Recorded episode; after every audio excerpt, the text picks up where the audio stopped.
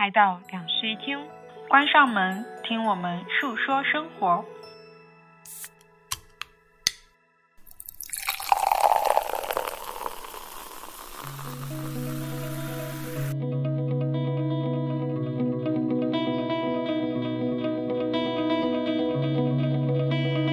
大家好，欢迎来到新一期的两室一厅，我是陈一日，我是 Sunny。 本期节目比较特别，是我们迎来了我们的第一次串台。那么谁是我们这第一次串台的嘉宾呢？你做自我介绍吧。好冗长的开头。Hello， 大家好，我是那个闲音期的主播曹宁啊，很高兴来到两室一厅。你知道为什么我不想介绍你吗？为什么？因为我要读你的电台，就是咸宁期的主播曹宁啊 ，OK， 没有 R， 就是宁这个词我叫不好发是吗？对，对我们南方人来讲，这太难发了。但你可以直接叫我宁期老师，或者叫我咸老师也行，因为有一次那个叫你曹老师吧，没有，他们叫我宁期，我说你以为我姓咸是吗？还真有人叫我咸老师，也挺搞笑的。哦，好的，那我们今天就迅速的进入我们的正题，这一期。为什么要请曹老师来呢？你别叫曹老师，我虚。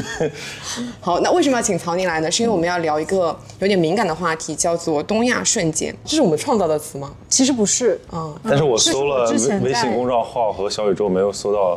就是以这个为标题或者是关键词的节目。那就是我们Sunny提出来的一个词。是这样的，这个词也不是我创造的，这个词是我在互联网上看到的。是我刷到了一个短视频，然后那个短视频的内容是什么？是一个小女孩，她在为妈妈庆生，所以就去拉了一曲小提琴曲的生日快乐歌。然后呢，她的妈妈在听完之后，并没有第一时间给出反应说我很开心，你祝我生日快乐这样，而是说你这一曲拉得不太好。你这个很典型。非常生动的诠释了东亚瞬间。对，然后他说，如果你真的想让我开心的话，你就把这首曲子练到最好，然后来拉给我。就这种，就是比如说你送给爸爸妈妈一个礼物，他说好贵，别买，浪费钱，就是这种是吧？叫东亚瞬间。对，然后当时那个博主就形容这个瞬间是东亚瞬间，然后底下就有很多人跟帖说了自己小时候发生的事情，所以我就想说，其实我们几个还蛮有代表性的。那我们就是东亚的。对，确实。你早说嘛，早说有这么一个开头的话，我为什么还要去写一个名词解释呢？那个也要读一下给大家的。那我们辛辛苦苦为他写了一段名词解释，就得读一下。东亚泛指以中日韩为代表的亚洲东部，东亚瞬间是在东亚文化圈内的一种特殊语境，指在传统文化的影响下形成的根深蒂固的旧有思想与窒息时刻，包括但不限于伴随女性成长的月经和内衣羞耻，宇宙的尽头是公务员的人生选择，与父母相处时别扭矛盾的亲子关系，与同事对接时含蓄低笑的工作对话等。这个节目可以到这儿就结束了，概括非常完整，已经讲完了。对，这是我们两个融合了一些观念然后写出来的，因为我们当时想说要在讲这个话题之前要先跟大家解释什么是东亚瞬间。就好像我跟你提出来说我们要做这个选题，你就先问我说什么是东亚瞬间。对，然后我以为是说什么，我说世界杯亚洲之光，虽然亚洲之光已经都被淘汰了。对，所以我们想说，那既然如此，我们就为它来写一个名词解释吧，说不定这段名词解释未来会成为一段官方的叙述呢。对对对，说不定这个东亚瞬间这个词就爆红，用来被大家泛指那些。有可能的，如果说爆红的话，大家记得是我们是比较早提出来的人，所以我不会是作为一个样本来被剖析的吧？其实不是，是因为在提到东亚这个词的时候，顺其自然会在后面跟东亚女性，就东亚女性成为了一个非常典型的代表。然后我就想说，那我们两个人都是作为女性去聊这个话题，那我们可能会提到很多跟东亚女性在面临的一些困境。你其实是作为一个补充的男性视角。好的。我今天就既代表国男又反对国男，对吧？是有这个意思的。OK， 我们为什么邀请你？是因为我们觉得你肯定是个接受广大女性的批评，主要是因为我们比较认可你。对，邀请了一个比较认可的男性主播，没有那么国，也没有那么难，对吧？对，是的，是的。行，好，很荣幸。其实我们刚才已经提到了一些非常典型的东亚瞬间，然后下面我们想来展开讲讲说我们个人的生命历程里面经历过的那些东亚瞬间。每个人的人生经历不一样嘛，所以大家能感悟到那个东亚瞬间其实也都是不一样的。对，那么Sunny先来。好，我其实想讲一个我觉得是男性视角里不可能有的东亚瞬间，叫重男轻女。这个我也提到了。对，但其实这个是但男性知不知道他被重了呢？也有可能啊。那问你啊，你是男性啊。Okay, 我当时在就是我们想把这个东亚瞬间其实有分一些具体的板块，比如说像家庭、教育、工作跟人际交往嘛。然后第一块就是家庭这一块。嗯。在提到家庭这一块的时候，我第一个想到就是重男轻女。对。可是我在想说，我们俩都是独生子女，并且我们俩接受到的家庭教育里面其实都没有这一块。嗯。我有的。啊，只是说没有那么明显，没有和某地和某地那么夸张。对对对对对，因为我还是独生子女，所以我自己的那个小家里面是没有这件事情的。但是在我的再往上一辈，我的奶奶，对我是有非常明显的重男轻女的。因为我在小的时候发生过一件事情是，我现在的牙齿不太齐嘛，你知道这个原因是什么吗？非常离谱，说出来是因为我小的时候在1到2岁的时候都是我奶奶带的，然后她把我妈妈买给我的奶粉拿去卖钱，然后只给我喝白米粥，然后营养不良，所以我的牙齿不齐。这么离谱居然。这不是电视剧里面的那种故事吗？真的就是这样的。然后因为当时我的爸爸在外面当兵，所以他不知道这件事情。直到后来我妈发现了这个事情之后，带着她的娘家人去我的奶奶家大闹，然后把我带了回去。就是我妈的意思是说，如果当时我一直在那个情况下喝白米粥，有可能就不是说牙的问题了，是连命都保不住。所以她卖的那个钱是去给我的堂哥买衣服。好窒息啊！如果是你连吃饭都不饱，但确实可以满足堂哥的外在的需求。如果是卖了给你买衣服也就忍了，但是是给你。所以我说是重男轻女嘛。当然这个故事其实是从我的父母那边听来的，所以我也不太清楚它其中有多少是准确的。但是反正我这口牙现在是这样子的，所以我还是相信这个故事。但关于重男轻女这个点，其实在东亚的家庭里面非常非常的常见。可是我是那个生活在重女轻男的家庭里面的，因为我奶奶跟我非常非常的亲，她对我很好，她甚至就是会对我比对我的哥哥们都还要好，所以我完全感受不到这一个。我是长大以后才意识到，原来在就是这种环境里面有这么多重男轻女的情况，甚至有很多我想象不到的。对，作为国男代表啊，也要说一下重男轻女是吧？其实。我觉得我作为一个男生啊，我也是独生子女，但是总有那个堂弟堂妹。而且你生活在一个重男轻女非常强烈的。哎，你这个好，你不仅把性别对立了，你还把那个地域要歧视一下。但没问题，我们就活在山东。但是我会觉得这个问题就是也是从老一辈人身上体现的，因为我有一个叔叔，然后有一个弟弟妹妹。在那个弟弟还没生出来之前，我只有一个妹妹，然后我奶奶就会稍微区别的对待我们，比如说像过年给红包这个，她就会多给我一点。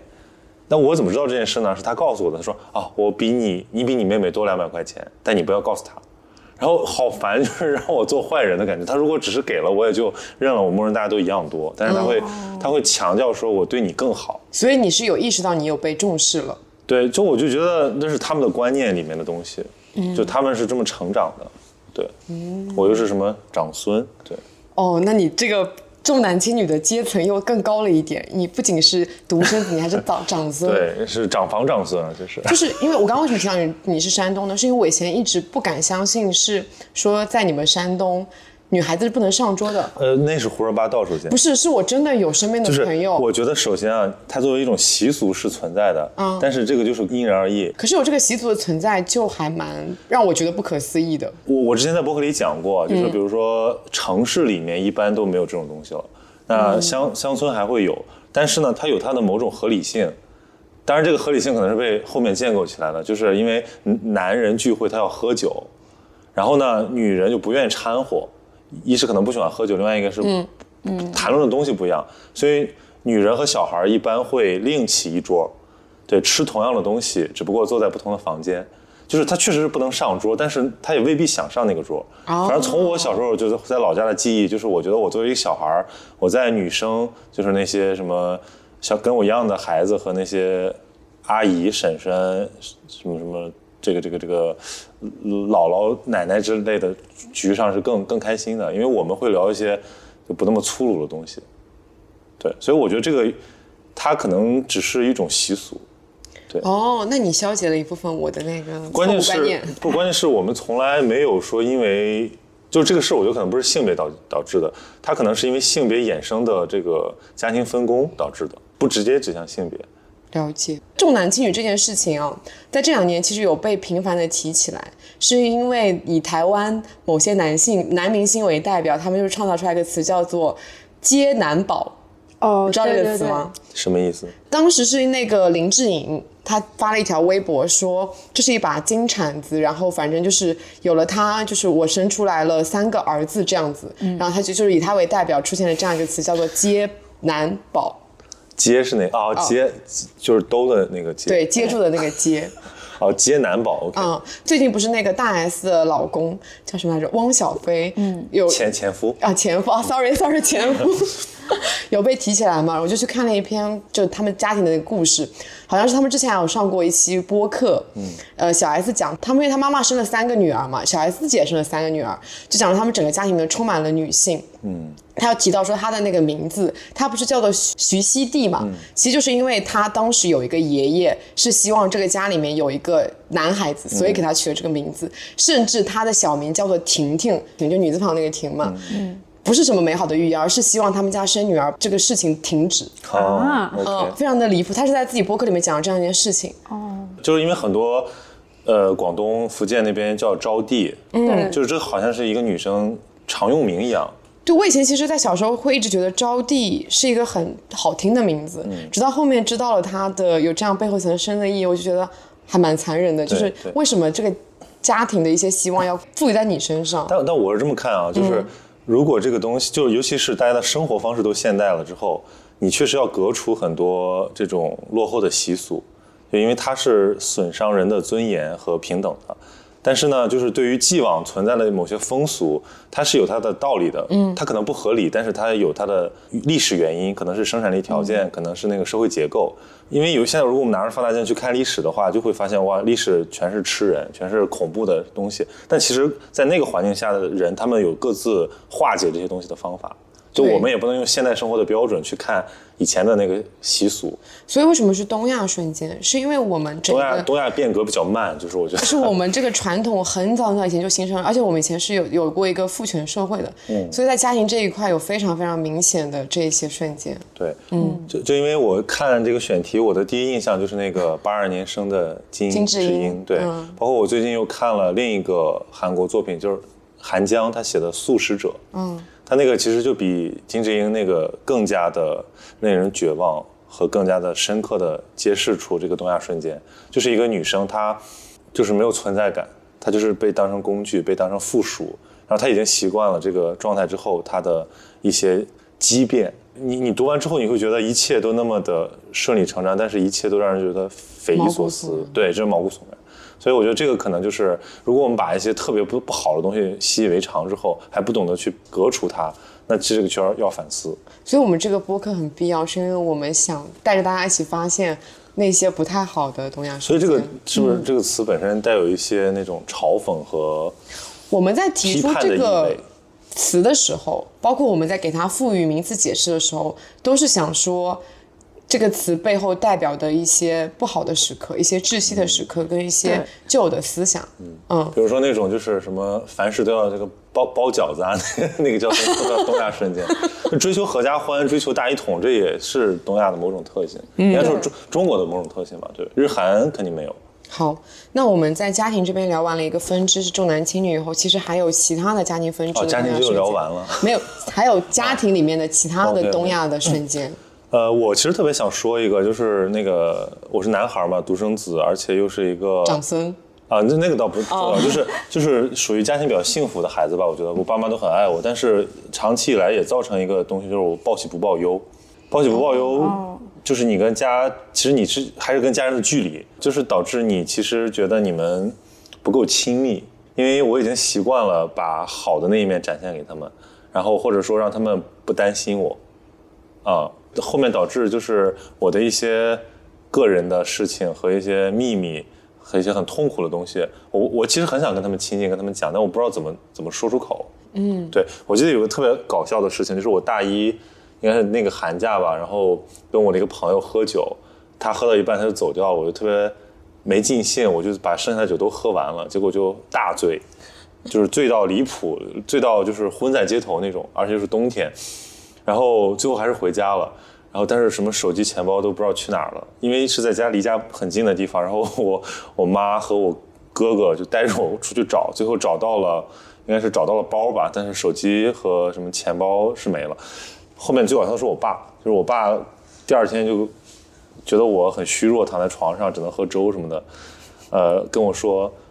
就是有什么事儿你要跟我们讲，就是不要就是没有什么过不去的，就他觉得我好像经历了什么就是很恐怖的东西啊，没有跟他们分享，没有找他们那个跟我一起分担，但其实我没有什么，我就纯粹只是这样，但是我觉得这个让我感受到他们也意识到我们不够亲密，或者他们也不相信我就是那么阳光，对，但他们更不好开这个口，他们倒是希望我每天就是报好消息啊，对。这也是发生在我家庭里面的一个蛮东样的瞬间，就是我发现我小时候是一个很爱跟爸妈表达说我很想你，我想要你回来见我，然后我很爱你这样的一件事情。可是我越长大，我发现我难以去跟爸妈表述我的很多想法跟我的很多情感，是不是大家都会这样子？我跟你们是反着来的耶，因为我小的时候叛逆期非常的早，我从小学开始就已经在青春期了，就是很叛逆，那个时候会背着老师同学出去上网那种，我也干过这种事，我很乖，我没有叛逆过。然后我那个时候是无论什么事情学校都会把我的父母叫到教导处去跟他说，然后我的脾气上来之后，我就决定说以后所有的决定全都不告诉你们了，我不想听你们的话了。但是这个叛逆期我很快就过去了，就是在大家的青春期之前我就已经度过了这段叛逆期，所以我在高中变成了一个非常非常听话的人，然后感觉你的爸妈也很幸福啊。对，所以我只是小的时候不太愿意去跟他们讲这些话，但是到了高中之后，我的父母一直在给我强化说，你不管告诉我们什么，你都是我们的孩子，我们都能接受，但是我们需要去把你往正道上面引。所以尽管说我后来跟他们的关系其实还是没有那么亲密，但是我是愿意把很多事情都去告诉他们的，包括说我在外面做什么工作，工作累不累苦不苦，我都会告诉他们。比如说如果你比如说辞职或者什么分手这种事情会跟他们。会的。对，这就蛮好的，因为、辞职跟分手我也会讲。像我身边一些关系比较好的女生啊，她们就是跟她的妈妈或者爸爸，有的跟爸爸关系特别好，就是她比如说他跟他的感情问题，他会找爸妈来倾诉，然后就是家真的是他的港湾，对。但是我觉得对很多孩子来讲，家只是一个你就是生长的地方，你可能没有办法跟他同步成长。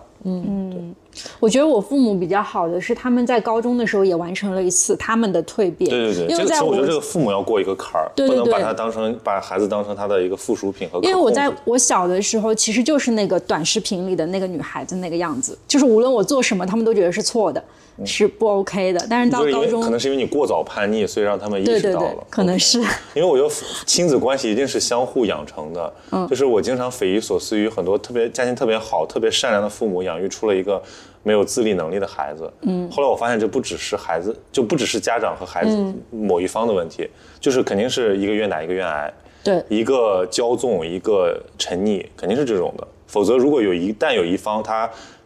改变这个反馈的回路，那这个关系一定会开始调整。比较悲剧的是，很多那个反馈来的就是很绝对，就是他都不可挽回了，比如说孩子要跟家庭掰了，或者说他做了一个决定，就是什么断绝亲子关系了，那这种就比较惨烈。而且这个东西来的越晚，可能我觉得对父母也越伤，因为他更衰老。我跟我的父母之间的关系是属于小时候我很亲他们，最需要他们的时间他们其实并不在我的身边，然后后面我就变成了一个相对独立的人，发现我没有那么的沉溺在母爱或者说父爱这个东西里面了。然后在这个时候，我妈非常非常的需要我，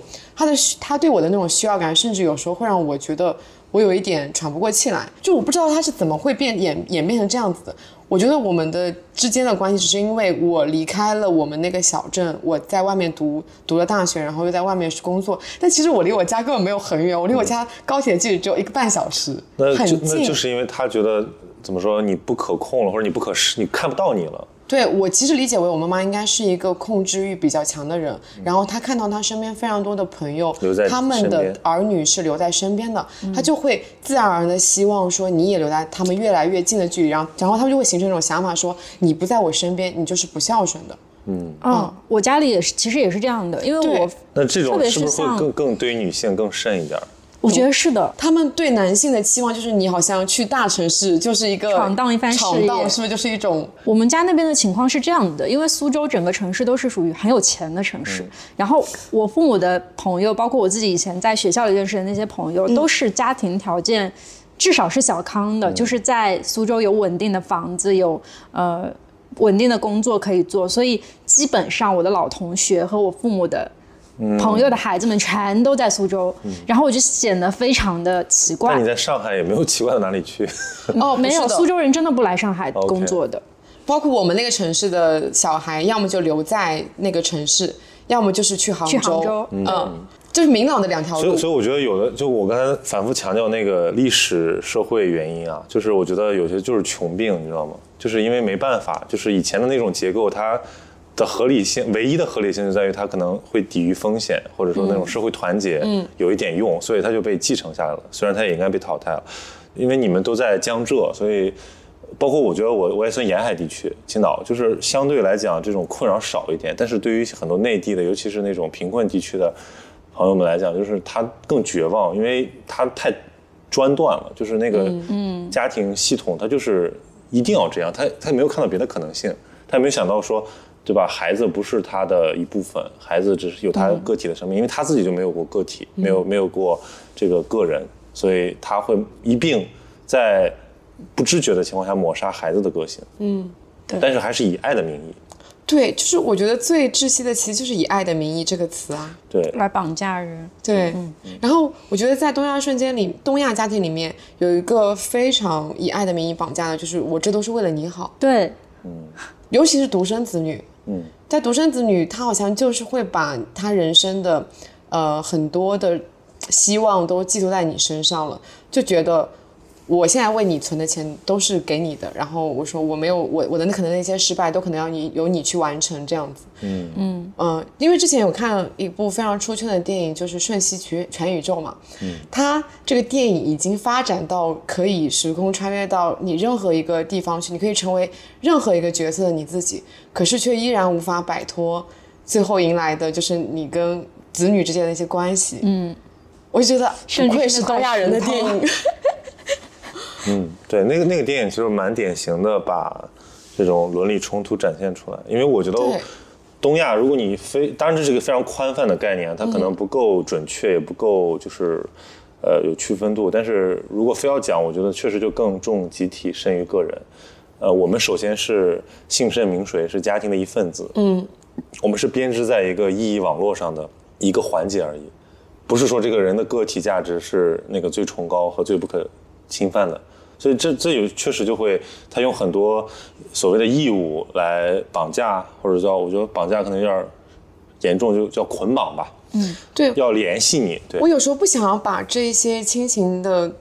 捆绑说的这么的严重，因为我知道他们的确是爱我的，并且他们没有发展到很恐怖的程度。区别在于，就是绑架可能就是恶意的，但是有很多时候捆绑是无意识的。对，但这种也很难过，就是你更不知道从哪下手，你只能就是默默忍受，或者说逃避。我们甚至不能硬刚，因为我是前几年我看了一本书，我很受触动，就是那个叫《回归故里》，它是一个法国社会学家写的，他双重身份或者叫双种身份认同吧。第一方面，他是一个工人子弟的孩子，就很穷，然后没有文化啊，他的圈子都是这个草根阶层、工人阶级底层，然后再一个他是一个同性恋，然后他又相对在一个保守的家庭氛围里面，所以他其实是非常急于逃离。然后但是呢，他到了中年之后，他的反思就是，他可能把这个东西想得太绝对了，以至于错过了任何跟家庭和解的机会。他是在他父亲的葬礼之后开始想这些东西的，就他的父母从他十几岁逃离家庭之后就变成了陌路人。对，但他回头发现自己其实不完整，因为他从他那个伤痕累累的原生家庭其实得到了太多东西，有好的有坏的，但是他没有去分辨，也没有分辨他父母为什么是这样的。我现在就在试图分析说我的父母为什么这样子，然后我以前就早2年的那种处理方法是会语气比较强硬的跟他们讲道理，说我是怎么想的。那这2年我发现我开始采取一些温和的手段以后，反而就是有缓解家庭的关系。就是这个是一个很艰难的问题，就是父母关系，就是我觉得哪怕跟父母关系再好的人也不敢说他觉得这完美，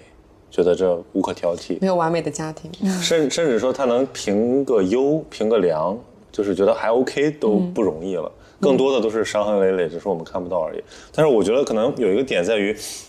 我们去理解父母的那个角度，是不是仅仅是个子女？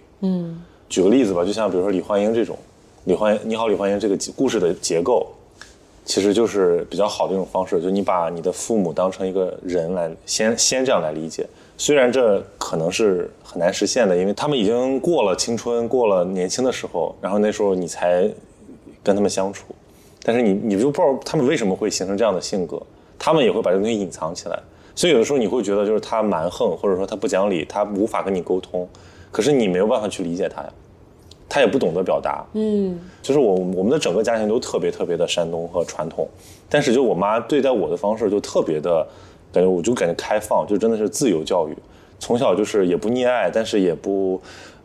没有什么苛刻的要求，很尊重我。后来我意识到了一个问题，就是她可能是小女儿的关系，就是这个大家接受到的家庭教育是那样子。对，我姥姥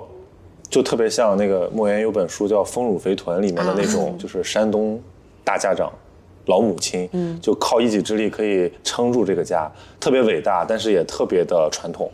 啊，也特别疼爱孩子，特别重视这个，也很重男轻女。但是问题是，我妈小的时候，她这个家庭的条件已经相对好了，而且前面就是什么我姨妈或者说那个前面的几个姐姐已经把苦都受完了，到她这儿就更多的是疼爱和自由和空间，所有人都宠爱她。所以到了他对我的教育方式里面，就有这个色彩，所以我觉得可能就是我现在是这样分析的。你刚刚那段话里面让我突然意识到了，就是尽管我跟我妈认识20多年了，我可能从来都没有真正去了解过她是一个什么样的人，就是她自己是怎么样形成这样的性格，包括她年轻时候有什么样的故事，我没有去试图了解过她，但是她完整的经历了我整个的成长历程。其实我们俩的地位真的非常的不平等，作为人来看。如果说我们是一对朋友的话，就相当于他只对我有了一个很全面的了解，可是我对他就不是说我不了解他，是我从来没有试图去了解过他。我之前一直有一个状态是，我会去跟我的朋友说，其实我理解我的父母，但是我好像没有办法跟他们达成和解。可是我后来觉得这个想法其实蛮傲慢的，就是我凭什么去理解我的父母？对，未知全貌的情况下，我其实根本就不知道他们是什么样的人。刚刚最开始提到那个例子，我有个想补充的点，就是你说你跟你的父母是报喜不报忧的状态嘛，然后我想到的是，我这边提到的一个点是，除了报喜不报忧之外，我发现我们之间很少会有那种彼此的沟通，是在于我们不会，我刚刚提到说不会去表达像谢谢、爱你这种，像西方家庭就非常自然，他们好像在对话中的流露出这些以外，还有就是我之前有看那个一年一度喜剧大会，它里面有个作品，尽管那个作品很结构化，可是他讲出来一个点，就是说在父亲跟儿子之间，他们没有办法去表达我真正的想法，就是没有办法去拥抱，没有办法去亲吻，没有办法去夸，对，没有办法去夸奖。就是明明我知道你非常优秀，他能在任何的人面前夸赞。第二季也有一个，对，脱单送别那个也是，对。所以这个就是一个命题的类型。但你刚才说那个突然点到我，就是我们在说跟父母报喜不报忧的时候，其实有没有想到他们对我们也是这样啊？他们其实也隐瞒了大多苦处。我有一个比较大的主题是，其实在我至少是在我大学之前，我家里所有的大事我都是不知道的，包括买房买车这些。现在就我上大学之后啊，包括我有些那个兼职收入有稿费之后呢，我就会给他们主动过年包个红包什么的，然后他们也开始松动，所以他们前几年就跟我说你也是个大孩子了，就是类似于说你也应该有点决策权了，比如说什么我们想搬个家啦，或者说我们想做出一些大的决策，就会知会我一声，甚至说征求一下我的意见，以前都不会有。以前就是这个，我只能接受结果。所以我觉得这个可能就是大家族制的一个后遗症。那我还没有成为一个大孩子，我还没有成为我们家的决策人，就是他一般都是在他们做完决定、已经干完这些事情以后通知我一下。那你会觉得这是一个遗憾吗？就是我不会，没有，不是，我是说那个就是这种表达上的一些隔膜。我觉得是啊，就是。但我不知道如何去破解这点。我在我的视角来源，我已经主动的去跟他们讲了很多事情，可是好像还是没有办法达到非常1:1的一个流畅的对话。我们永远没有办法跟家长去做一个非常好的朋友吧。我感觉就是只能说他们也报喜不报忧，直到他们没有这个能力维持这个好，他们开始变得虚弱和衰老。他们需要孩子的照顾的时候，这个东西才会被打破。就我身边看到的例子都是这样的，所以我自己的自觉就是说我能不能主动出击一下，提前一点，就是不要让他们，就是我或者说我希望我自己成长的快一点，对，或者成熟的快一点。嗯，那其实在西方的家庭里面，是不是孩子会蛮早的就进入家庭的很多决策里面啊？这不一定，我觉得首先西方也太宽泛，比如说有的更重，天主教家庭他会更重视家庭，也很刻板。你看那种什么教父里面那种，对吧？意大利人的那种，他也很恐怖，而且跟不同的时代有关系。但我觉得整体上来讲，还是因为他们更独立，就是他们会把这个孩子或者说这种关系就更淡。嗯啊、我不约束你，但是我也不会依附你。我前几天看一个电影啊，就是那个罗伯特·德尼罗演的，叫什么名字来着？就是他有四个孩子，然后他已经老了，他就是看望这四个孩子，发现这四个孩子永恒和一日，不是吗？永恒和一日那个有点像，永恒和一日那个，但是我觉得那个安哲他是更多表达人的那种永恒孤独，他倒不是说亲子关系啊，这个就好像叫天伦之乐。哦，天伦之乐，对，就是。他是什么意思呢？就是说他那个爸爸就是一个工人阶级，然后特别努力工作，热爱家庭，然后最后是在郊区有大 house 养育四个孩子，都很优秀。但他老伴去世之后，他老了，他突然觉得很无聊，他去找这孩子的时候，他发现孩子各有各的生活，而且都有点瞒着他，躲着他。什么那个小儿子死了不敢告诉他，然后这个有一个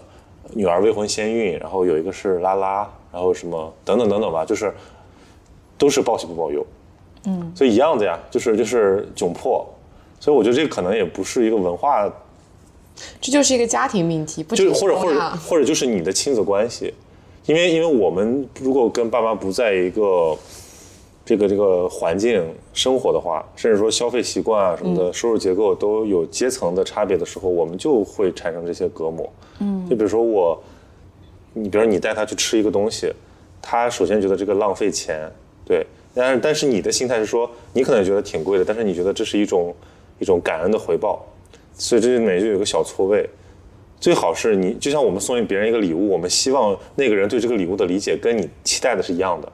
而不要说他责怪这个东西太贵，或者说没有合他心意。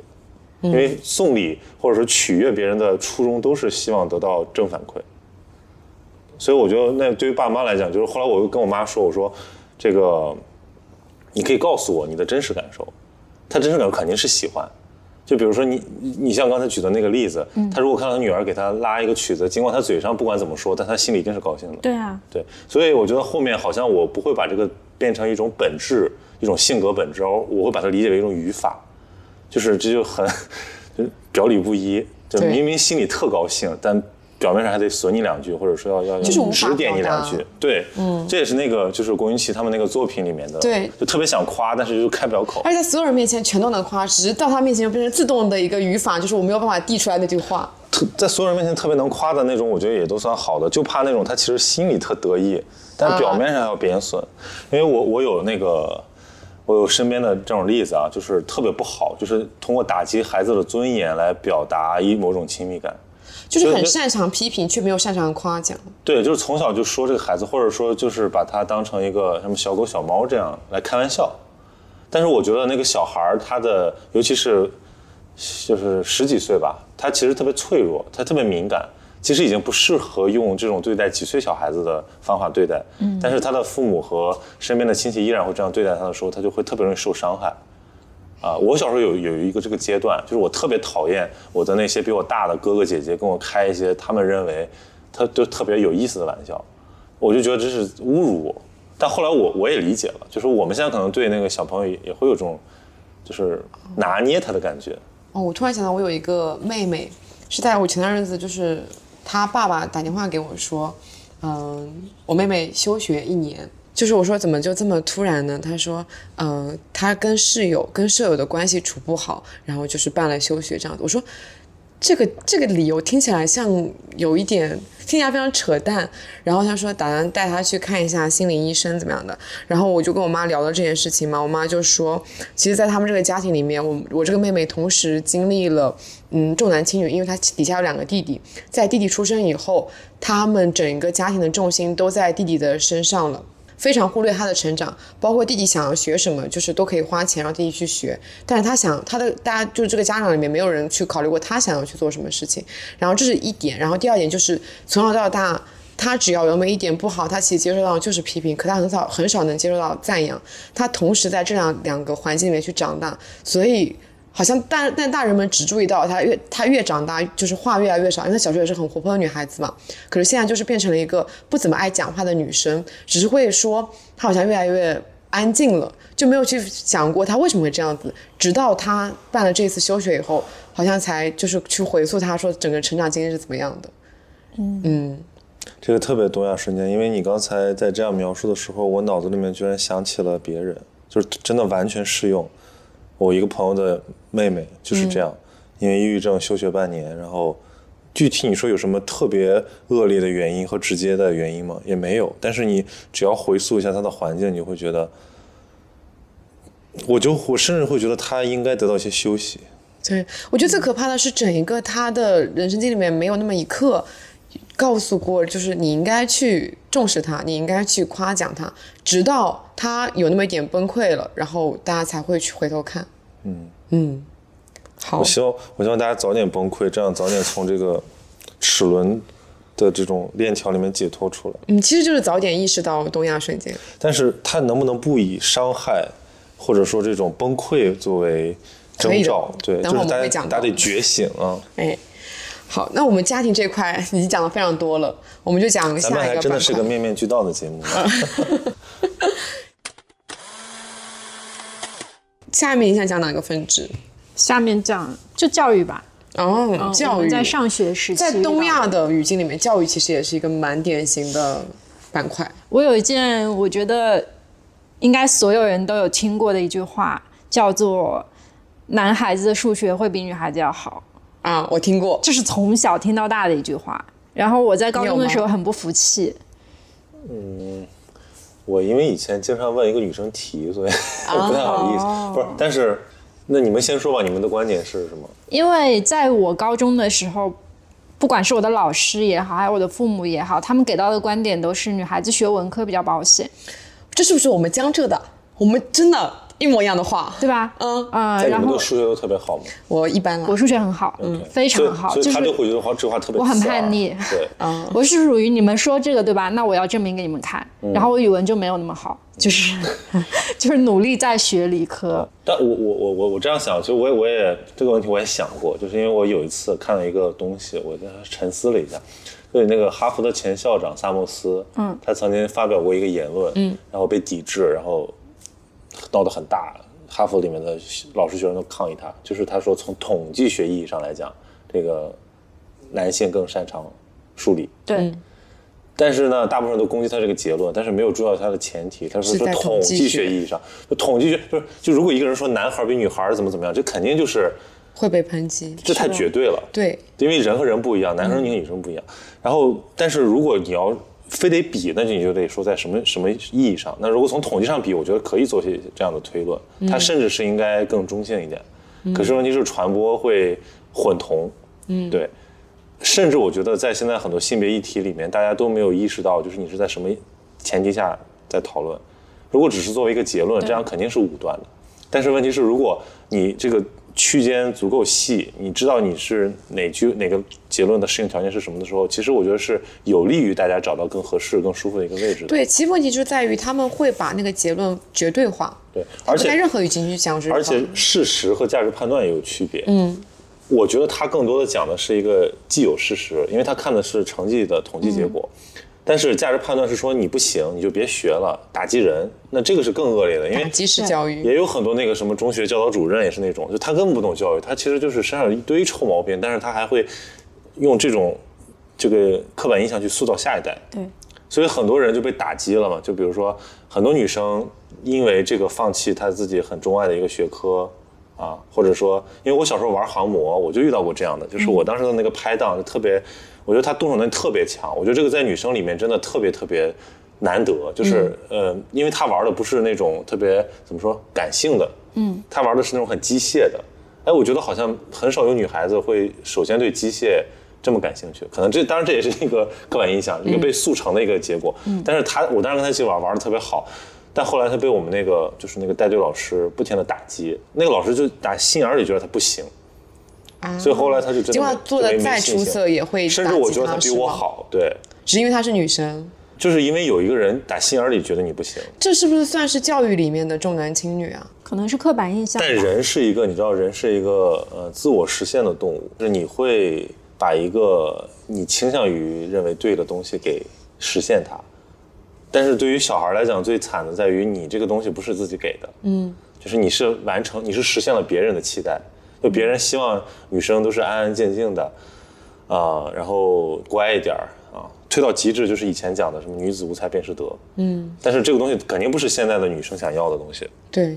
其实，在学数学的过程当中嘛，我自己身边是有关系很好的女同学，她们会给到一个这样的反馈说。我的数学不好，就是因为我是女孩子，我认了。哦，就已经自我妥协了，自我认知了。我觉得这个上面就是让我觉得有一点难受。对啊，因为性别它肯定不是一个本质性的属性。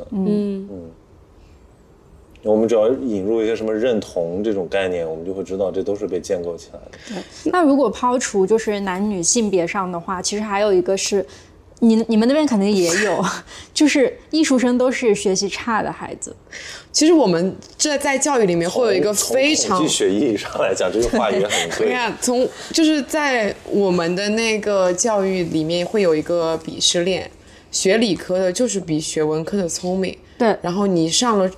正规的高中的就是比职校的更聪明，然后你就是按照本本分分的考大学的，你就是比就是你走了别的途径去考了像走了艺校的更有未来，会有这样的一个很明显的鄙视链在。我是后来才意识到为什么就是要把就是通过学习这样一件事，通过最后一个高考成绩去把所有的学生分了一个369等。这也很好理解，因为教育它怎么说？它是一个社会功能，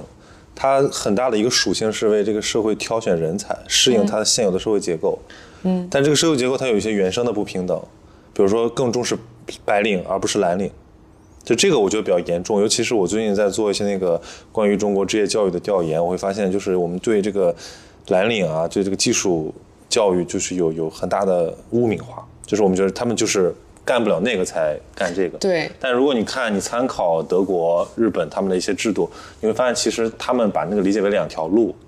适合不适合的问题，就是顶级的蓝领工人的收入也并不是，就包括更重要的社会地位和自我价值感，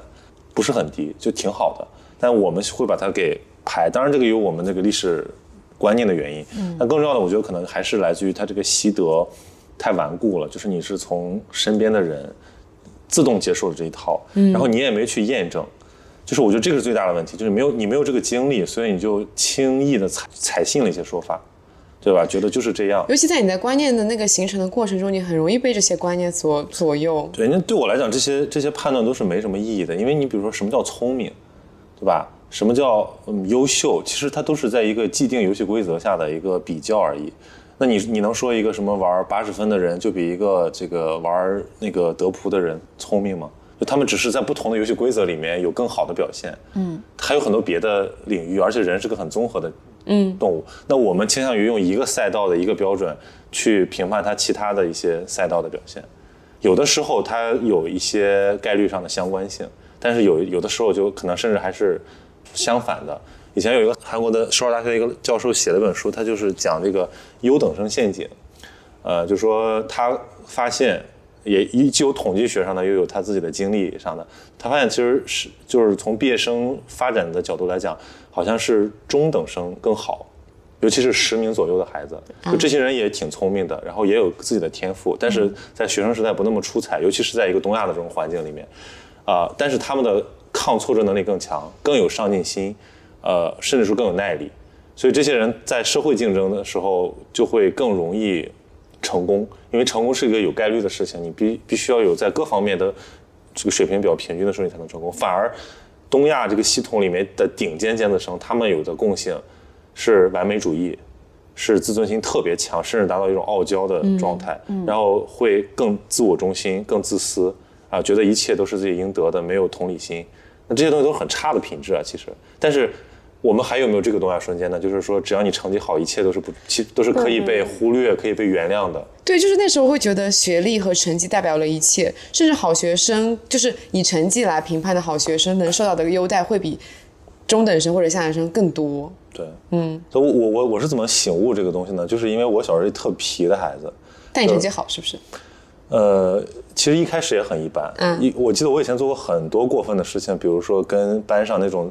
最顽劣的孩子玩在一起，然后跟他们做各种就是违法乱纪的事情，违反校规校纪的事情。然后后来我记得，因为我4年级经常被老师叫到办公室去补作业，就是臭名昭著的一个孩子。然后后来就我的逆袭完成在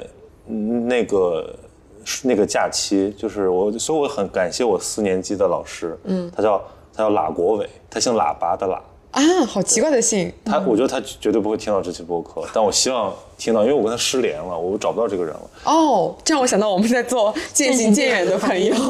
就是等着你。就是我最感谢的点在于他知道我的那种叛逆，我可能跟三明有点像，就是我那个时候就很叛逆，我不是不会做，我就是不想做，我不想听你们的。对。对，我觉得他怎么了？虽然我也不喜欢这个顽劣的孩子，但是我就觉得我不想做那种乖宝宝。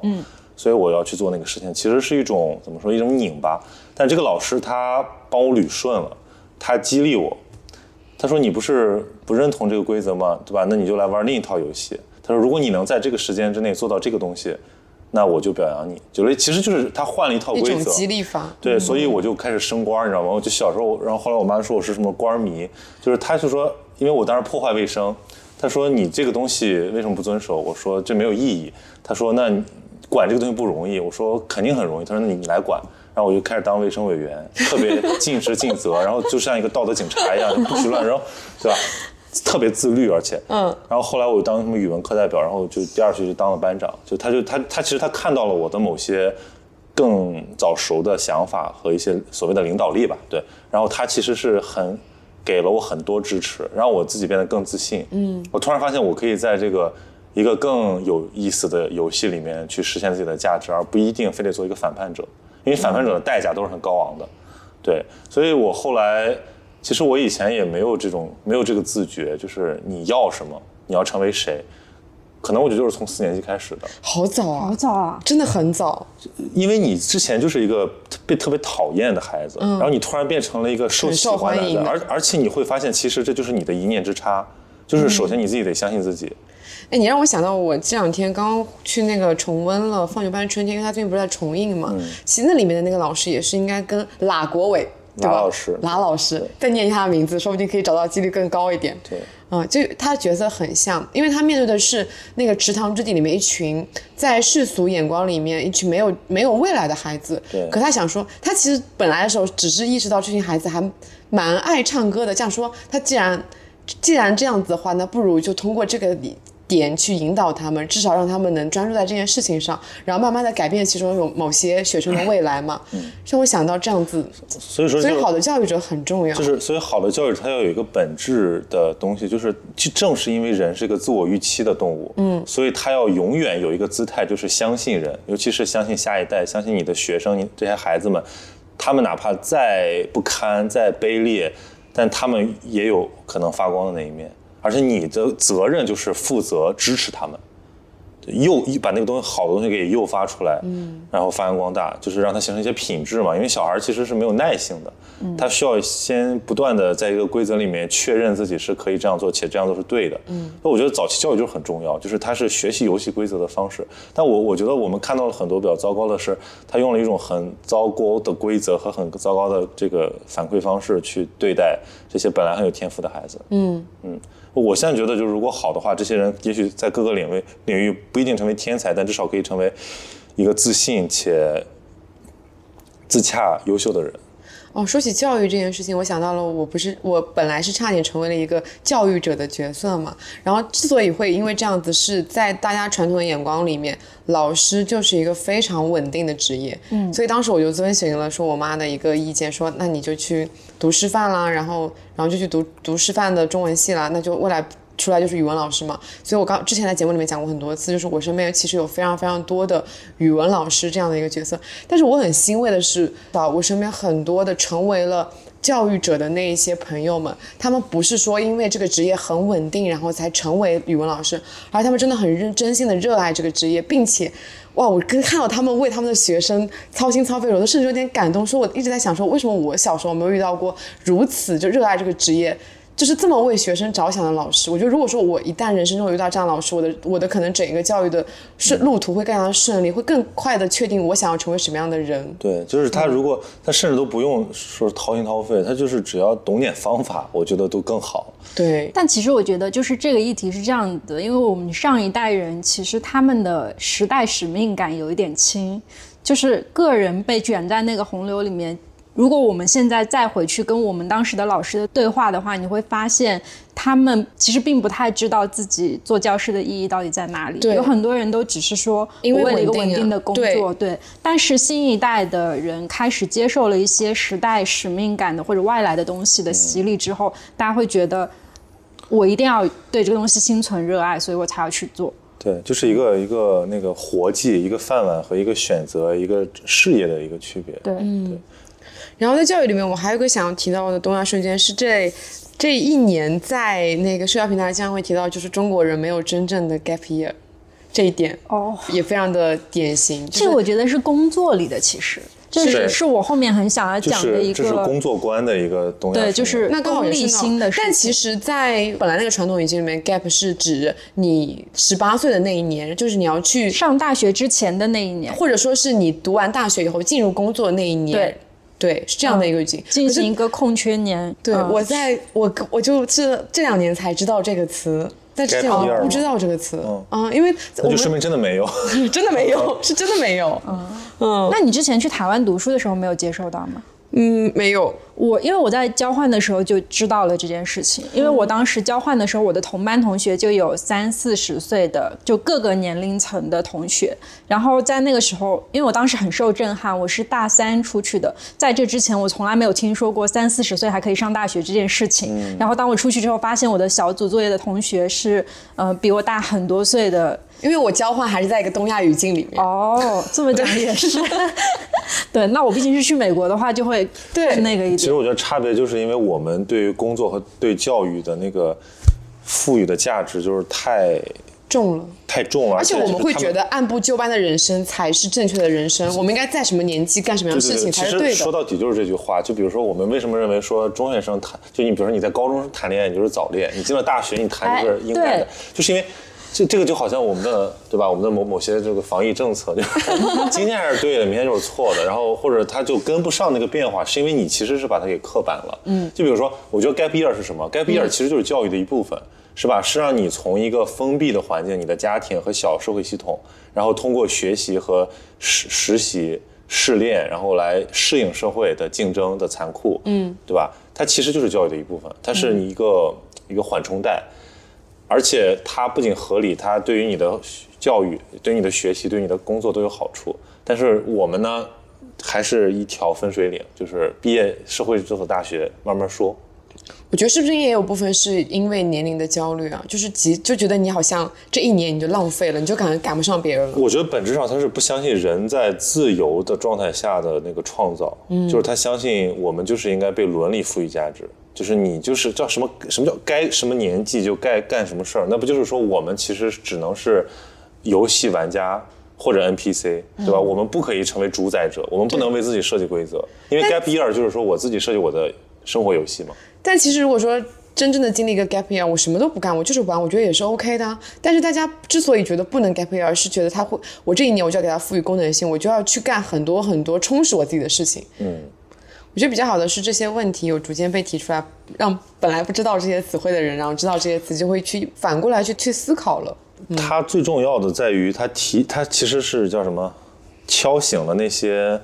迷惑的人，就突然意识到啊，我原来还可以有这样子一种人生选择，对对对，我不是一定要说这样子按部就班什么都没有意义的，就是生活如此生活30年就下去了。对对对 对, 对，嗯嗯。说到这个，我想到了那个一部之前我很喜欢一部电影叫《阳光普照》，里面的那个父子、父亲，哇，这就同时面对了教育跟家庭关系的东亚瞬间。把握时机，掌握什么？掌握方向，把握时机。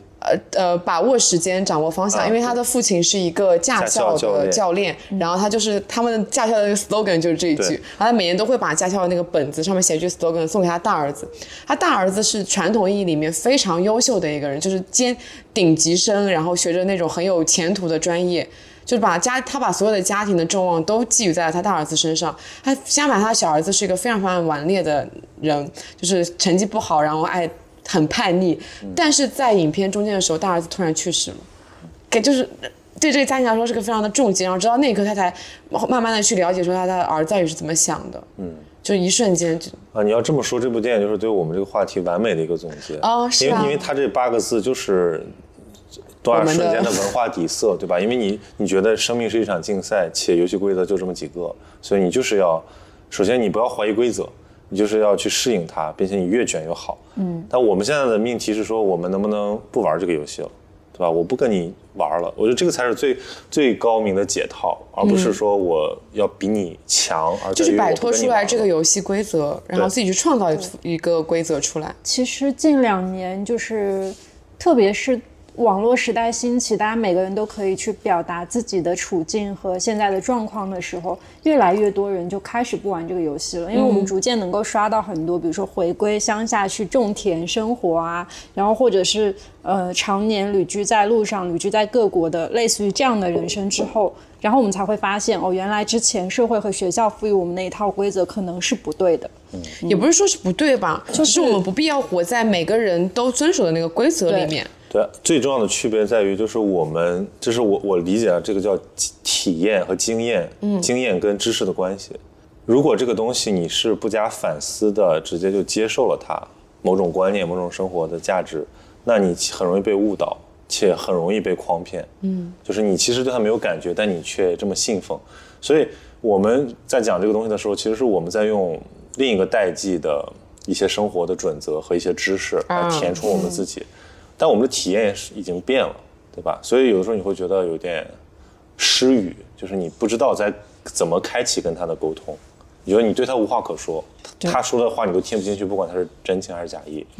所以更重要的是找到这代人的知识，就是我们的体验是什么，我们怎么去概括它，然后怎么去包括形成一种对知识和体验的关系，就是我们不会再强求这个东西是不变的，它应该是一个开放性的东西。对，我觉得开放这个词很重要，是因为好像我在以前的教育观念里面就是觉得学习会比玩更重要，然后成绩好会比你成为一个有趣的人更重要，但在这样的语境下面，在这样的规则下面，大家其实成长出来的性格，然后所获得的东西都变得大差不差了。可是在我看来，更重要的应该是活出你比较有个人特色、比较开放的一面，其实这在我看来应该是更精彩的人生。其实我觉得开放的对立面在这个语境下不是压抑，不是封闭，而是压抑。就比如我们看李安的电影早年的那个家庭3部曲里面，它其实非常犀利的解剖了这个东西，就是那种压抑感，就是因为你不是你自己，你不首先是你自己，你是谁的儿子，谁的丈夫，对，然后所以你先要活出他们期待的样子。那大家好像都是大家内心都有一个渴望，有一个自我。像一个小孩一样，但他过早的被掐死，然后最后我们就绑在一起，动弹不得。我知道我们会被那些身份所捆绑，就比如说我想要成为一个让我父母认可的女儿，而不是我想要成为一个怎么样的我自己。那我们下面讲一下那个下一个板块，工作。为什么又扯回到了教育？其实我们是顺到了工作，应该。对，其实刚刚讲到关于那个 gap year 的时候，已经提到了工作。对。在工作这一块，我没有特别多的东亚瞬间，因为我一直在一个相对自由的工作环境里面，没有很强烈的上下级关系，也没有很繁琐、很低效的对话。那其实我觉得东亚的工作伦理观还是蛮特别的，就比如说我们认为生来就要工作，或者说工作就是一种勤劳，对吧？我们叫什么中华民族的那个特性是什么？越努力越幸运，就是。哎，我们就说一下那句话，那个勤劳朴实的什么中国人民之类的。啥啊？有政治课本里面学过的吗？忘记了。什么什么？我政治学的不太好。就是因为我觉得这些东西全都是我们，既是我们的优点，但同时是我们的桎梏。对对、嗯，因为勤劳它就可以成为一个很东亚的东西。哦，他之前在政治课本里面写的是民族精神啊，民族精神是什么？就是勤劳勇敢。不要问我，我政治学真的很糟糕。大概就是这一些词。嗯，对，就因为我觉得啊，中国人是还挺勤劳的，但不勇敢。哎、嗯，包括在很多早一辈就出去在国外务农的，然后大家给中国人留下的印象都是非常的勤劳，就是起早贪黑，然后就是那条街上最赚钱的就是中国人。对，关于你这个要看语境，如果你说在国内开店，大家觉得这绝对是好的品质，但如果你把这个东西像一个标本一样挖出来，移到别的文化土壤里面，比如说吧，温州人在意大利，当地人烦死了，对，就是外来入侵物种，把我们的生态都搞黄了。我们本来就是5点下班，周末不营业，你们现在就营业，钱都让你们赚了，最后搞得地租上涨，然后最后搞得我们这些原生态的东西都死光。其实它就跟外来物种一样。那这个我们回溯，这还是文化基因。嗯，为什么要拼命工作呢？为什么要全年无休的工作呢？不累吗？肯定很累，但是大家觉得这种苦是值得的。甚至我觉得我们有某种什么受虐倾向，就是就会觉得越苦的东西越甜。有一句话叫“梅花香自苦寒来”。对，这个倒真是非常东亚的一部分，就是它是一种苦和乐、喜和悲交织的东西。我们经常从一个相反的情绪里面体会出一个正面的东西。那我感觉我一直在抵抗这部分的东亚的瞬间。所以我觉得就是扭曲啊、压抑啊。我觉得我一直就是那种。老板给钱的我就干活，然后就是到点了我就下班，对，然后就说我只想写我想写的东西。00后职场不就是这种？对，所以00后抵抗职场，感觉就是在一部分的东亚世界的觉醒啊。觉醒，或者我觉得这叫什么呢？叫弱者的武器，因为你没法硬刚，因为你毕竟不是老板，你毕竟需要他给你发工资，就真正炒掉老板的那种不多的，但你可以通过。什么偷奸耍滑，通过摸鱼划水，然后消解掉他的权威。当他发现这都不管用的时候，他自然就没有权威了。哎，我其实有不一样的方向。哎，我在工作里面是属于，我也不知道是我天性如此还是什么，就是当我开始实习的时候，就有一种奇怪的观念，就是我要去对抗这种古老的制度。所以我那个时候做的一个努力是，我希望自己成为这个岗位上最厉害的那个人，然后我可以炒掉老板。让他来选择你，就是你这样子的想法，就是你觉得你要必须得做到有话语权，对吗？但我也做到了，就是在实习期的时候做了非常多努力，然后包括后来我在创业公司的时候也做了很多努力，到最后的结果是，所有的老板都会跟我讲说，你不要走，你开什么条件我都答应你。这个时候我就彻底获得了自由。所以我是以另外一个视角去审视这件事情，但这个还是怎么说呢？这是一个比较难完成的事情。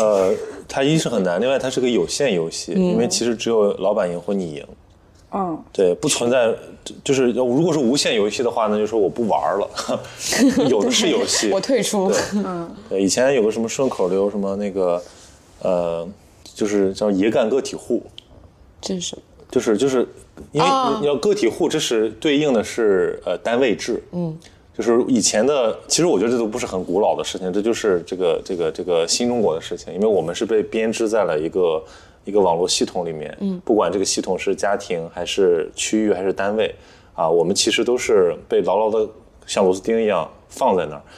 儿。那个时候，这种社会闲散人员啊，像我啊，像你啊，对吧？我们这种无业游民啊，在那个社会里面。在那个语境下是最不受待见的，甚至我们被倾向于认为，我现在社会地位是最高的。对，就是什么什么那个什么寻衅滋事啊，包括03年之前还有流氓罪，其实它就是口袋罪嘛，就是把你甩给一个就比如说同样的，今天这个东西这个地方丢了一个东西，然后我们来查，咱们3个人，他有正经工作，对吧？哎、对，然后如果你有工作，你又是国企，对吧？我是一个自由职业者，那肯定是我干的，对吧？这个其实也是对于工作的一些刻板印象。但问题是，这个东西为什么瓦解了呢？因为我们发现没有铁饭碗的存在了，单位工作很无聊，且效益又差，对吧？那个民企业更有活力，然后。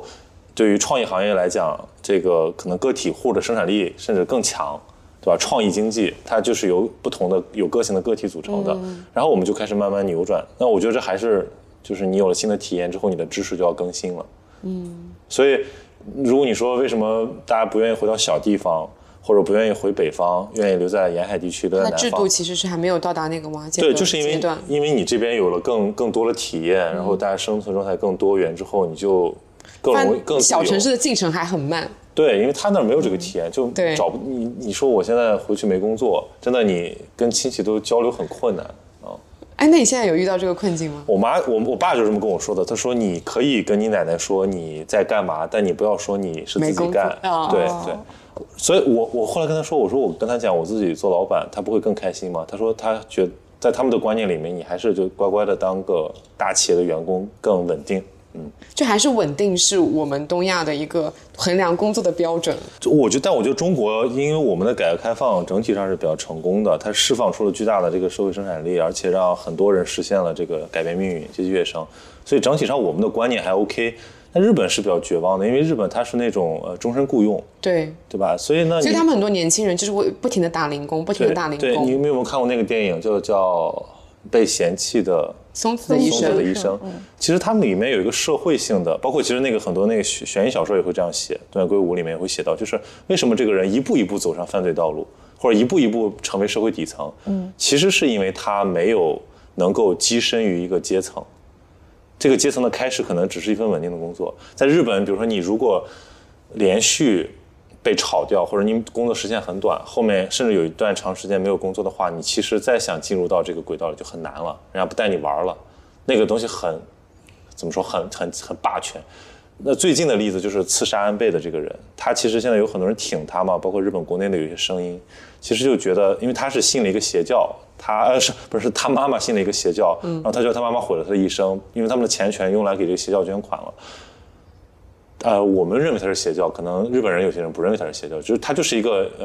宗教团体，社会宗教团体，但是他就是这么一步一步被踢出局的，所以导致他成了一个这样的人。那其实很多人在同情他，我觉得我也把这个理解为对这种一成不变的工作伦理的一种反抗。我当时听到我一个好朋友，他从大学毕业就在一个企业里面一直干了10年的时候，我是有被震惊到的。我难以想象我一成不变的在一个公司里面待10年，因为但他在那个公司是一个日企，就突然一切变得合理了起来。其实在工作里面的那个东亚瞬间，还有一个就是我觉得在我们的体系里面还好，但在日本跟韩国非常非常的常见的就是他们的上下级制度非常的严格。我在日本的一些体感啊，我就是去那个居酒屋嘛，然后居酒屋不都是小包间，然后但你可以通过一些这种帘子啊，然后看到隔壁桌，我就会特别反感一种现象，在日本又特别常见，就是下了班的领导带着下属吃饭，然后这个年轻的这个女同事就在旁边端茶倒水，然后陪笑，然后这个老领导就眉飞色舞的，然后底下那就是他既有性别的。又有这个年龄的，就是中年男人，这就是包括你看现在日本的这些大财团、在大财阀还有政客，他们就是最既得利益的那帮人，这就是最大的压迫者。对，那很多人是在这个过程中牺牲了，就是能混迹成这个成功中年男性的这些人，他当然要作威作福，因为他是媳妇熬成婆呀。对。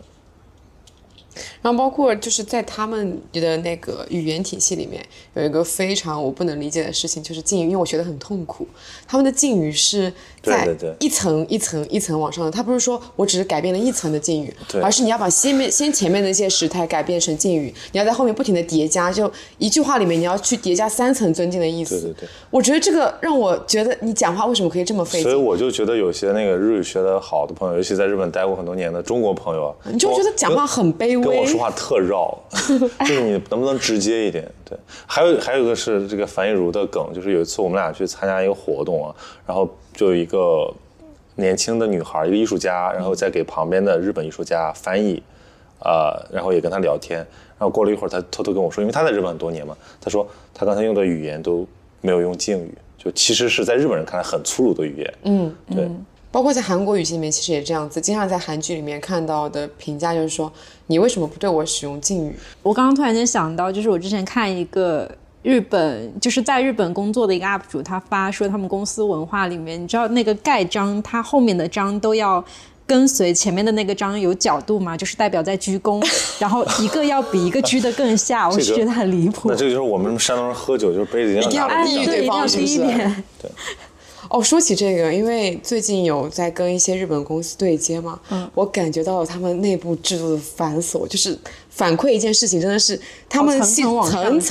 层。我在得到这件反馈的时候，我已经快忘记这件事情了。我以前就是在这种公司啊，广告公司的时候，因为我上面会有老板、大老板、大老板、董事长，就他小到每一个角色都要跟最大的老板去对接，可是最大老板又不可能及时的反馈你。嗯。我觉得这种是在工作里面非常低效的。它其实就是在公司扩大的过程当中产生的那种比较冗长的制度嘛，其实没有办法。对，真正要去再把它扁平化或者要去处理的话，除非是它转变方向，说我要去学习一种新的观念，不然的话，就是这个效率已经形成了，我很难对它去做改变。因为他们这套系统之所以被那么受重视，还是因为历史原因，就是当年像那个写那个日本第一的时候，就他们很多社会学家包括经济学家去分析为什么日本可以在二战后迅速经济起飞，就它跟这种西方典型的管理制度最大的区别就是你突然发现它那么团结，那么甚至说有些保守，那么重集体，重年长，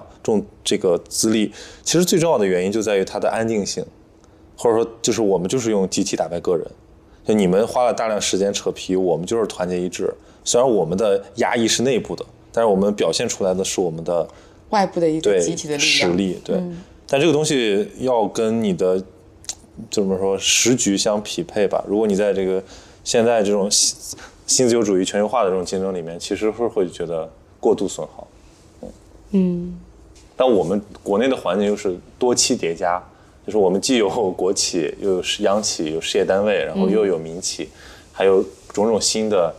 这个工作形态，比如说我们现在叫零工嘛，对吧？我们现在是2亿灵活用工。哎，说起来很好玩。前几天有一个媒体采访我，是我一个老师介绍的，那叫上海劳动报啊，这叫劳动报，是上海总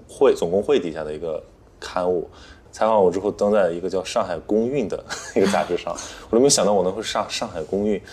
听都没听说过啊。但最搞笑的是，他把数字零工这个 gig economy 这个概念改成了数字零工，就原来是03的零，现在是精灵的零。就一下子你成了，你本来你零工觉得自己哎呀好卑微啊，然后一下变成零工，哇！语言的魅力。对，你觉得哇，你特别神奇，你反正就是你是小精灵。灵活的工作人员。对，一些语言的技巧。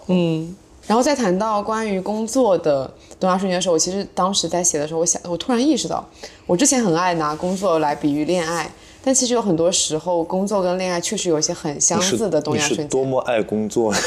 不是你用工作去比喻这么美好的事情。在一些恋爱比较，那当然是负面的时刻，就恋爱的负面时刻跟工作的负面时刻。哎，你如果说我的工作像恋爱，大家觉得哇好厉害；你要说我的恋爱像工作，要进行一些 SOP， 好恐怖。对，就是我提到两点，其实一点是，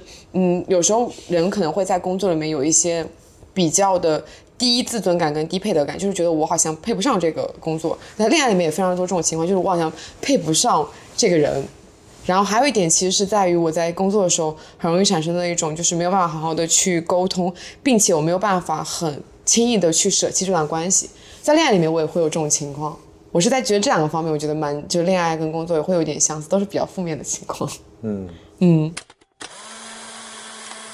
最开始想要聊这时候，其实是我们作为女性，然后带着女性视角去聊的东亚女性。我好像聊这样了，东亚女性。对，就是东亚女性这个词也在这2年有被提到。我前两天还听了一个播客，就讲到说韩国文学这2年不是有慢慢的引进到我们国内来嘛？你会发现很多被引进的国内文学，韩国文学都在讨论女性主义、女性文学这件事情。而且他们的作家主力群体很多是女生。我最近刚收到一套那个什么什么爱。对，就我还没看，但是他说韩国特别特别好。金爱烂是不是啊？对，金爱烂，对，他写的真的特别好。对，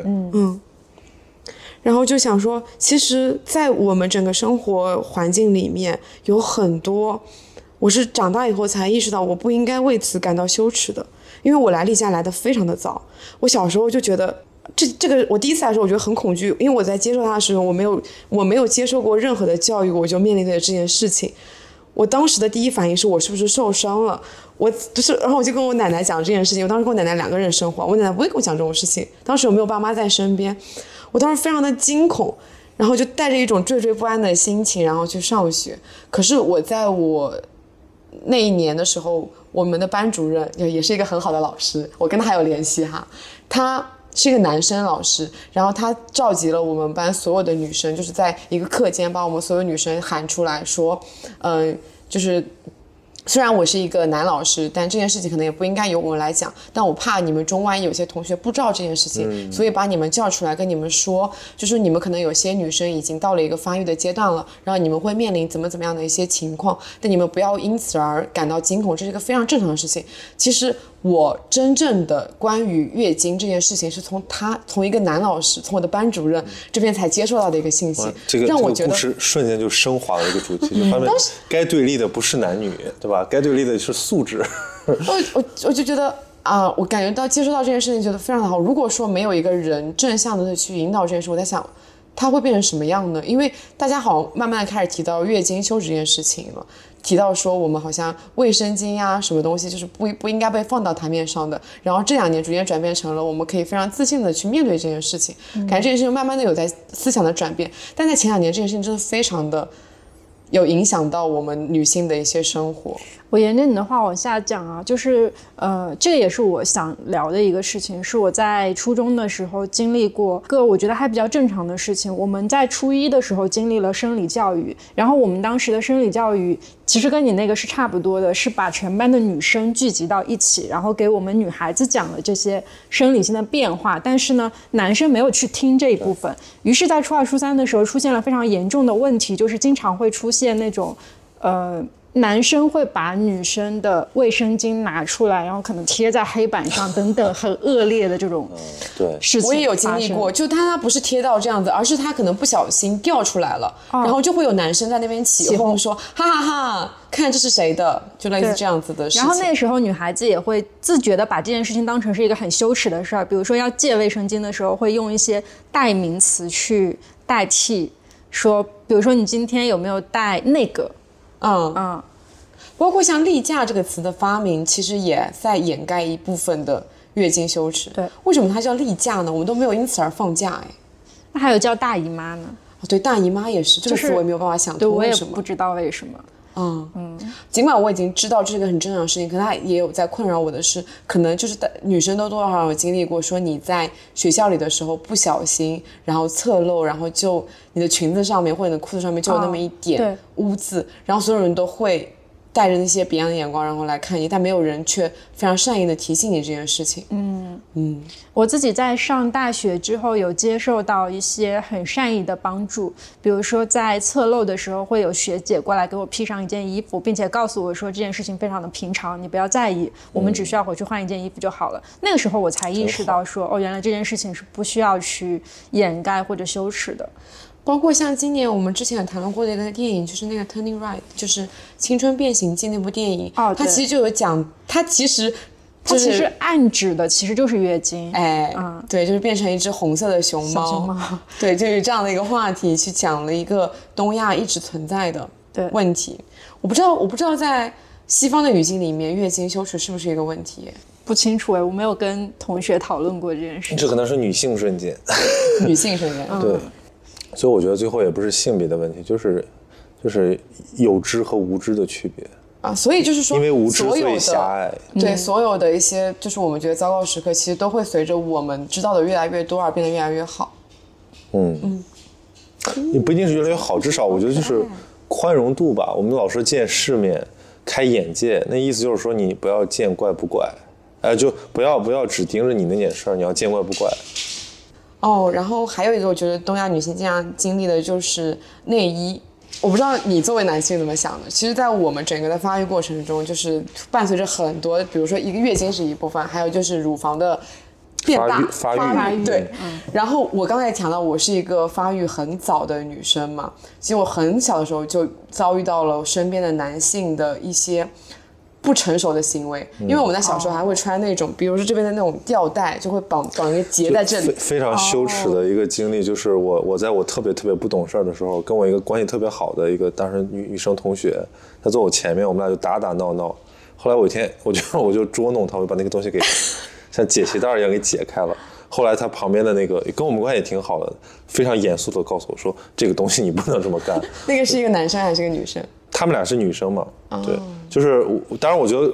那个女生应该没有阴影，因为她是一个特别那种，我也没有阴影，对，我就是一个特别活泼的女生。对，比如说可能你就遇到过我这种男同学，对，就打回来，就打回来了。但是我觉得确实是因为不知道，就是你压根儿不明白。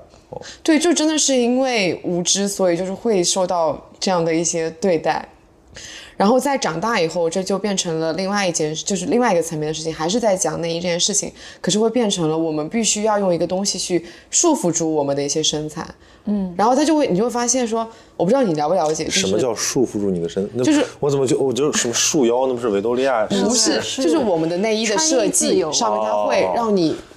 所以是不是那个什么内外打的那种概念，就是我们要松弛，我们要对，这2年它慢慢的开始变。可是早几年的时候，我们就是女生会去买一些非常不适合自己的一些内衣，包括它非常的紧，它有钢圈，然后它可能甚至都并不适配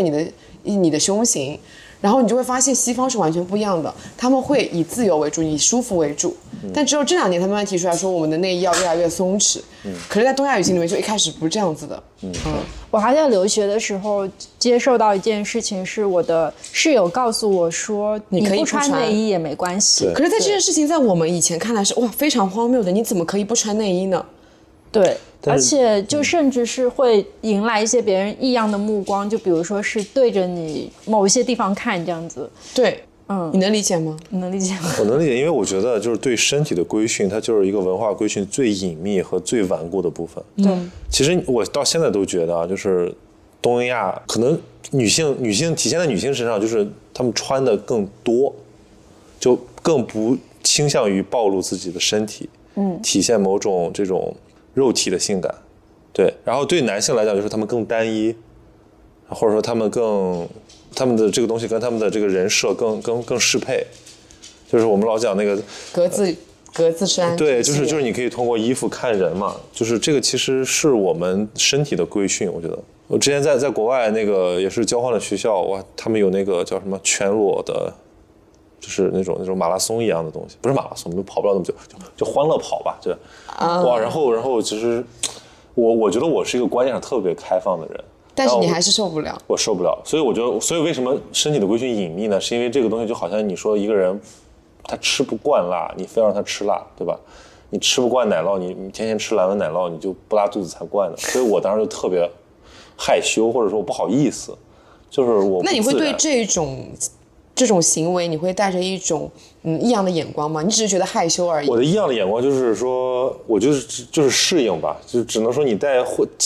掺杂着兴奋，掺杂着恐慌，掺杂着好奇，掺杂着羞怯的一种还有惊讶的一种。可是你不会去批判他们，对吗？这有什么好批判的？我觉得挺好的。可是我们受到的一些身体上面的是会。他们会带着批判的眼光，带着批判的思想来觉得你这样是不对的。那是他们太狭隘了。对，但这就是我们东亚女性在经历的事情啊，就觉得你不穿内衣是不对的。之前的那个穿衣自由是吧？是。然后包括之前我们也讨论过说，在很多关于女生被性侵的经历里面，他们会去指责受害者有罪论。受害者有罪。对，就是说你穿成这样子，对，为什么呢？就是他们狭隘嘛。对，我知道是他们狭隘，可是我们就一直在接受到这样子的侵害。其实我觉得中国，如果你看那个一些公益机构发布的，就是女性权益的，中国虽然整体靠后，但是比起我们的各种邻国，日韩对吧，印度还是好很多，是因为我们这个观念已经开始松动了。这个其实就有赖于对吧，一代代女性她们的抗争，或者说就是。不跟你玩了，对吧？我们就不管你了，我们不用接受你们的审视，然后你们来找麻烦，我们就狠狠的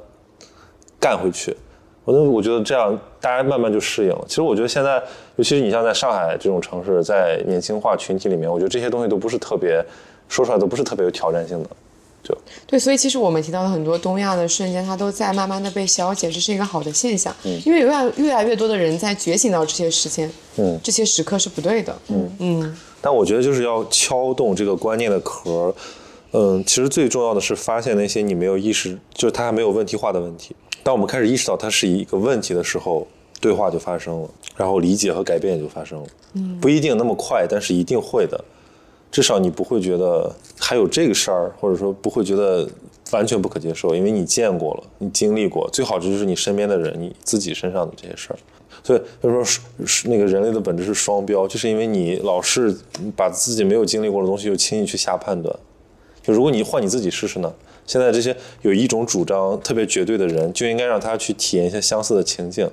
他立马会发生转变，因为他无法共情，无法通过他的这个逻辑思维来理解对方的差异。那这个也跟我们的教育有很大关系啊，就是我们不倾向于先从这种怀疑，先从批判的视角来思考问题，我们先是顺从，是有标准答案。那我们其实在经历一个特别好的时代，是表达者非常多的一个时代，所以我们可以在更多表达者身上面看到一些可能性。因为我自己之前在上大学之前吧，我的手机都是被没收的，在那个情况下我是接触不到网络，接触不到除了学校和家庭之外的任何东西的，所以我那个时候一直传统固执的认为所有的事情父母说的老师说的都是正确的，尽管说我会有不舒服，但是我不相信那个是不合理的。直到后来慢慢的见识到了很多人的发言或者是别国的情况以后，我才意识到原来他们也可以不合理。所以随着表达者的增多越来越往后，我觉得情势应该是越来越好的。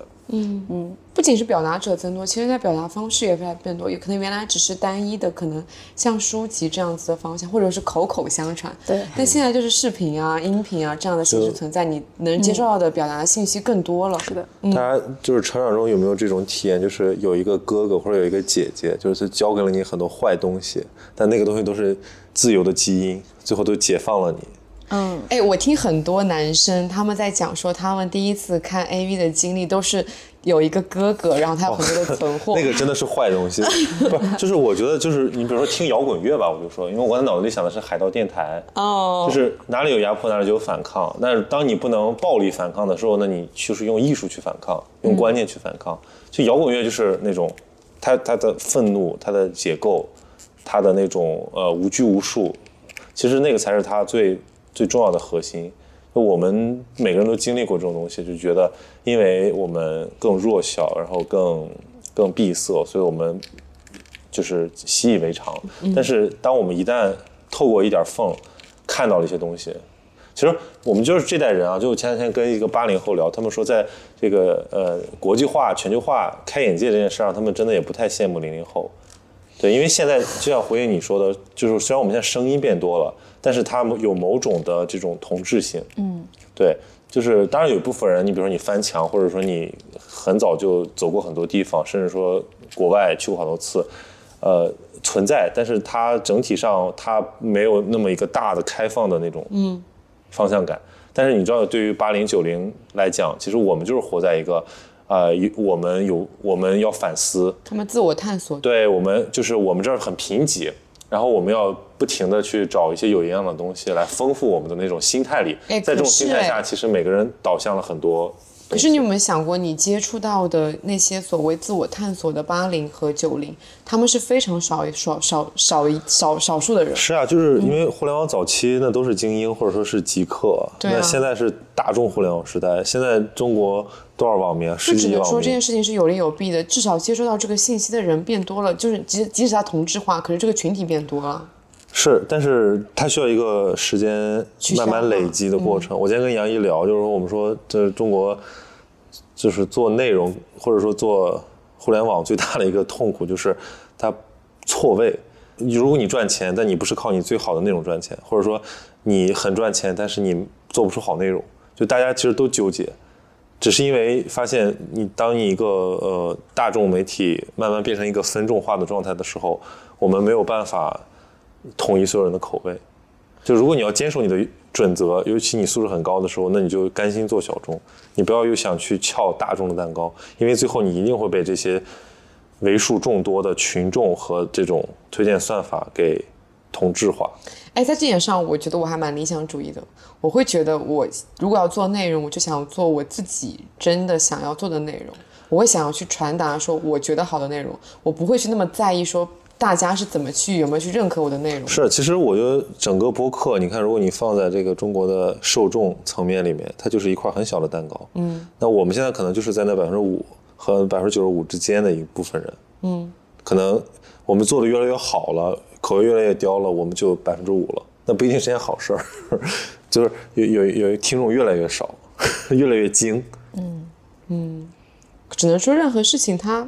确实它的好的都会伴随着一部分坏的。我其实觉得我们今天讨论的整个议题都是有两面性的，真的就是我们都在不停地提出一个观点，然后再提出它是怎么形成，然后以及它是怎么样在被消解的。对，嗯，因为我自己其实在昨天在写大纲的时候，我有想到一个我自己一直都特别认同的事情，就是我觉得东西方文化的差异主要体现在权责的分配上面。因为在我们国家，其实权责更加重心是放在父母身上或者是政府身上，也就意味着其实我们生下来就是有人在给我们兜底的。因为在我们的社会当中有一个很常见的现象是父母给孩子买房是天经地义的事情，但是事实上我在出去交换的时候，我自己身边的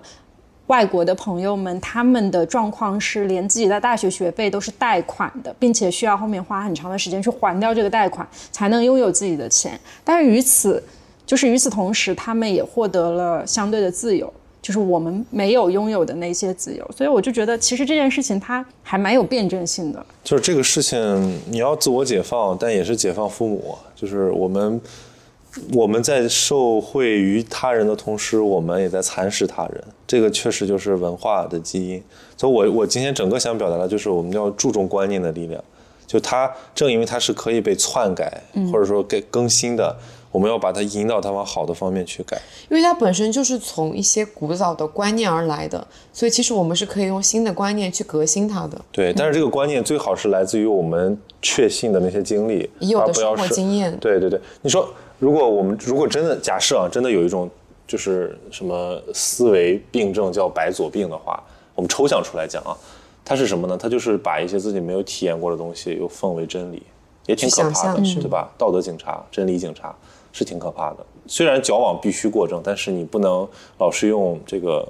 自己的正去矫别人的枉，这个是很难受的。所以我觉得内容是有价值的，就播客最重要的是你让人觉得更可信，你用自己的经历和观念去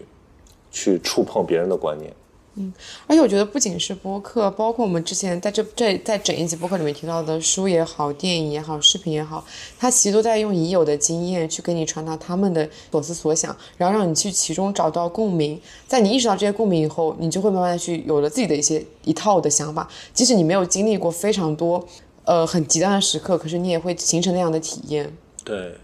就我整体上觉得，就是我们现在强调什么所谓的主体性、文化主体性，或者说东亚的某种主体性的，很有必要在于，就是因为西方的那个文化中心论特别强大，就他们看的。因为我前几天还在听一个讲那个汉学的东西，就像费正清、孔飞利这些非常优秀的这些汉学家，他们方法论的本身缺陷，比如说这个人类学被认为是一种可以借鉴到历史研究里面的一个很好的这种文化多元主义的一种方法，但是它天然的带有一种优越感。这个是哪怕这个使用这个工具的人再良善、再宽容，他都不自知的东西。这个就是视角的问题。对，就像我们带着滤镜看什么都是那个颜色一样。所以我们现在最重要的是有一个自己的滤镜，或者说意识到有滤镜这个东西的存在，这是第一步。所以我们其实我觉得，所以说你越讲我们越多么糟，或者我们多么好，都没问题。但你要意识到，这个都是一体两面。嗯，挺好的。对，我这个端水大师真的是，我觉得邀请了你是一个非常正确的选择。对，确实，你给我们这个话题补充了非常非常多的，比我这个主持人补充的更多。你更像一个主持人。就是我觉得，嗯。男的也有可取之处啊。那你是个很优秀的男性啊，不然干嘛邀请你来呢？对吧？好，那我们今天就到这里，我们这一期播客就到此结束了。OK， 谢谢大家，谢谢大家，拜拜，我们下期再见。好的。欢迎在小宇宙、喜马拉雅、汽水、网易云、苹果 Podcast 订阅两室一厅。如果你喜欢这期节目，可以在评论区与我们互动。感谢收听，晚安。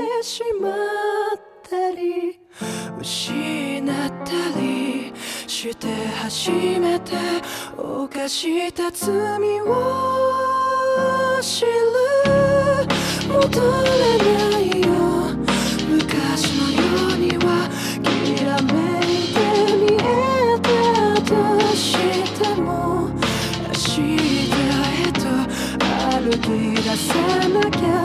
勇気が降りしきろうとも今の僕には何ができるの何になれるの誰かのために生きるなら正しいことばかり言ってらんないよなどこかの街でまた出会えたら僕の名前を覚えていますかその頃にはきっと春風が吹くだろうさらに生まれ変わって人生一から始めようがへばりついて慣れない地続きの今も歩いてるんだ真っ白に全てさよなら降りしきる雪を全てを包み込んでくれ今日だけは全てを隠してくれ